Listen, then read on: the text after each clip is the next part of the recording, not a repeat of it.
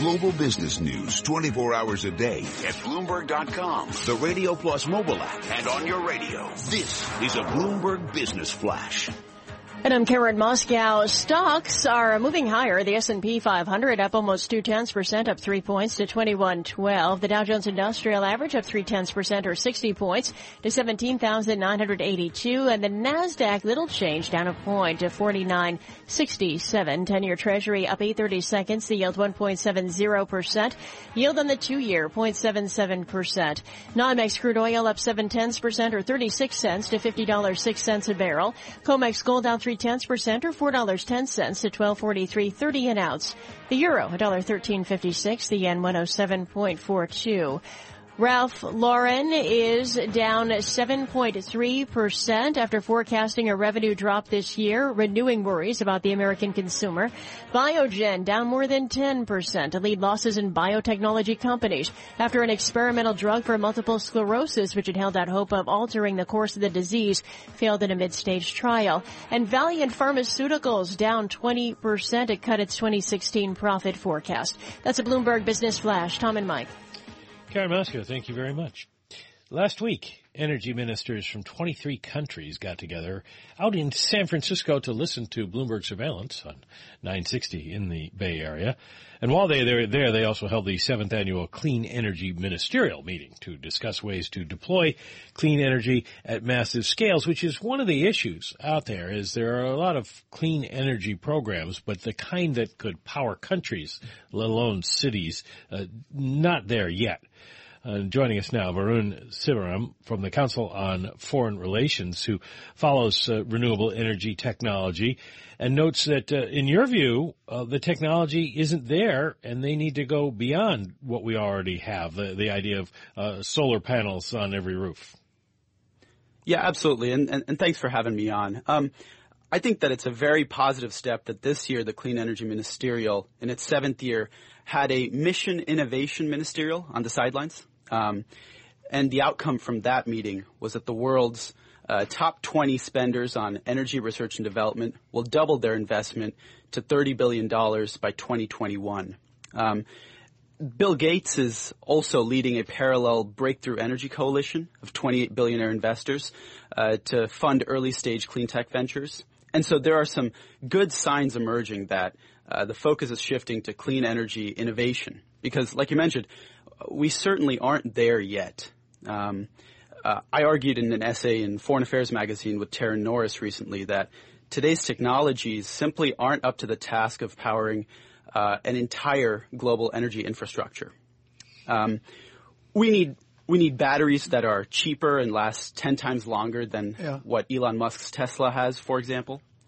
And we need solar power as cheap as paint and uh, capable of producing clean fuels to replace oil what is so odd here within our debate, and we're again having that debate within the presidential campaign, Dr. Sivaram, is to talk to somebody that actually gets the physics. You have a PhD out of Oxford in condensed matter physics, which all you need to know, folks, is the dynamics of going from solid to liquid to gas and the various permutations in between. What I always learn from smart guys like you, doctor, is scale matters where's the scale that will allow us to win at this, whatever our politics?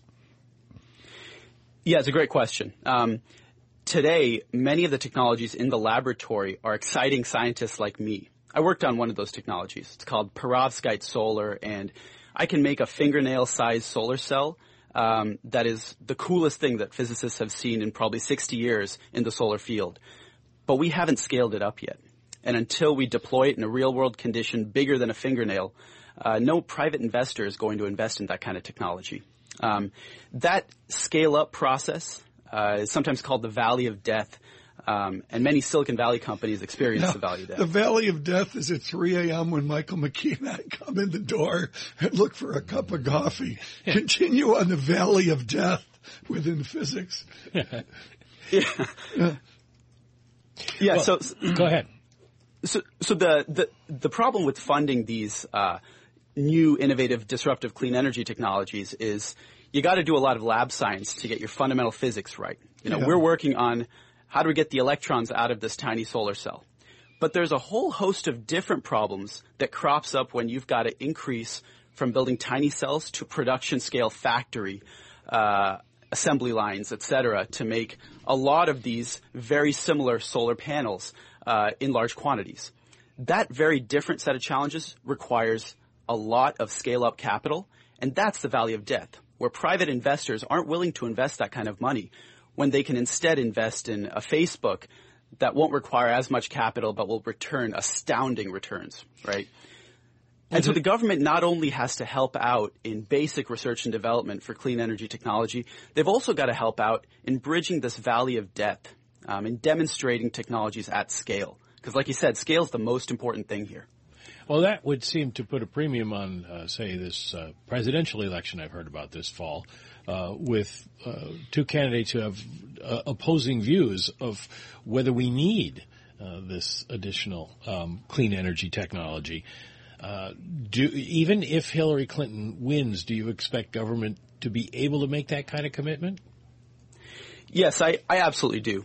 Let me start by saying I think Donald Trump at least gets one thing right, which is, you know, he's skeptical that existing technologies can take us where we need to go, but he has all the wrong policy prescriptions on how to get there. I think uh, Secretary Clinton uh, does, in fact, she's building a terrific team, uh, and she will, in fact, uh, put a commitment behind funding innovation. Not just innovation in, in laboratories, but innovation in the private sector. Innovation that well, scales up lab technologies. We're balanced here. Do you see Mr. Trump doing the same thing? I absolutely don't. Um, uh, I've got to say that uh, Mr. Trump, while he may be correct in his assessment of where existing technologies are, would prefer to roll back the Paris Climate Agreement than uh, invest in further clean energy technology development. I mean, it's an interesting debate here between, I think, of Vinod Khosla, who, as far as I'm concerned, basically invented the popular concept of scalability. Scalability takes courage and investment. What area of climate dynamics are we going to see that scalability? People go, oh, there's a polar bear swimming around because there's no ice. I mean, we all get that. But where's the scalability to solve those kind of emotional checks that we see every day? You know, the, the climate problem, if it's going to be solved, and I hope it will be, will be solved through economically compelling solutions, right? I don't expect that political will alone in response to this emotional problem of climate change is going to catalyze a wholesale energy transformation. We're already seeing the choice being played out uh, in developing countries like India who say, look, I don't want to face a trade-off between economic growth and reducing my emissions. Right. I have a right to develop. Well, you That's did that why with McKinsey. I, think, I mean, folks, uh, let me interrupt. This is important. This is one of the hearts of McKinsey's approach is you've got to win economically as well. Continue, doctor, please. Absolutely. So that's why I advocate investing in disruptive technologies that make it so economically compelling you can't do anything else. So for example, uh, last week I advised the Department of Energy to set a cost target for solar that's 80% less than it is today. Now today solar is almost competitive with fossil fuels. But if it's 80% less costly than it is today, there will literally be no economical reason not to build out a massive solar infrastructure despite the fact, for example, that solar is unpredictable and intermittent? Well, I can think of one reason um, that uh, got Hillary Clinton into a lot of trouble during the uh, presidential primaries, and uh, that was when she went to West Virginia and said, "We're going to get rid of all these coal jobs." Uh, suppose you develop these technologies, what happens to the people employed in the old technologies? You know, there are absolutely going to be transitions, and the important thing, and what Secretary Clinton has absolutely recognized, is that transitions need to be just. That you know, there may need to be transition assistance for communities uh, that have economic displacement because of the shift to clean energy. But I think that the returns from investing in innovation generate enough economic surplus, um, especially if this is the country, the United States, mm-hmm. driving innovation around the world, that you can then compensate folks who are unfortunately victims of economic displacement and transitions. Uh, doctor, thank you so much. Vivian, uh, Sivaram is Dillon Fellow at the Council on Foreign Relations, uh, looking at uh, really some of the great, great challenges of. Uh, it's easy to talk about, Mike. It's easy to talk about climate change. It's another thing to do something about yeah. it that has scale and impact. As well, we might point out that uh, on climate change, Michael Bloomberg has been uh, out front on particularly having cities find a solution. Mr. Bloomberg is majority owner of Bloomberg LP and of course owner of this radio station as well. I think we have to acclaim that, Mike. Yes. To be proper about it. Mike, an interesting day. I sort of enjoyed that we didn't do much central bank today. It was just like a nice relief from the Derby. Now we know what's what you, not going to happen. What you learn quickly, Dennis Lockhart, I thought that was brilliant yesterday. He's way underrated. What did you learn from the economist from Stanford yesterday?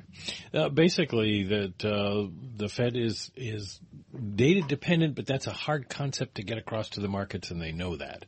Um, they're, they're looking forward more than uh, necessarily backwards at a lot of uh, numbers. Yeah, and they will see those numbers before June 15th. We'll try to bring you perspective on that. And then certainly before July, the later uh, July uh, meeting. Uh, yields come in. I want to point out the German 10-year yield, uh, 0.063%. That's really on my watch right now. Lower yields this morning. This is Bloomberg Surveillance.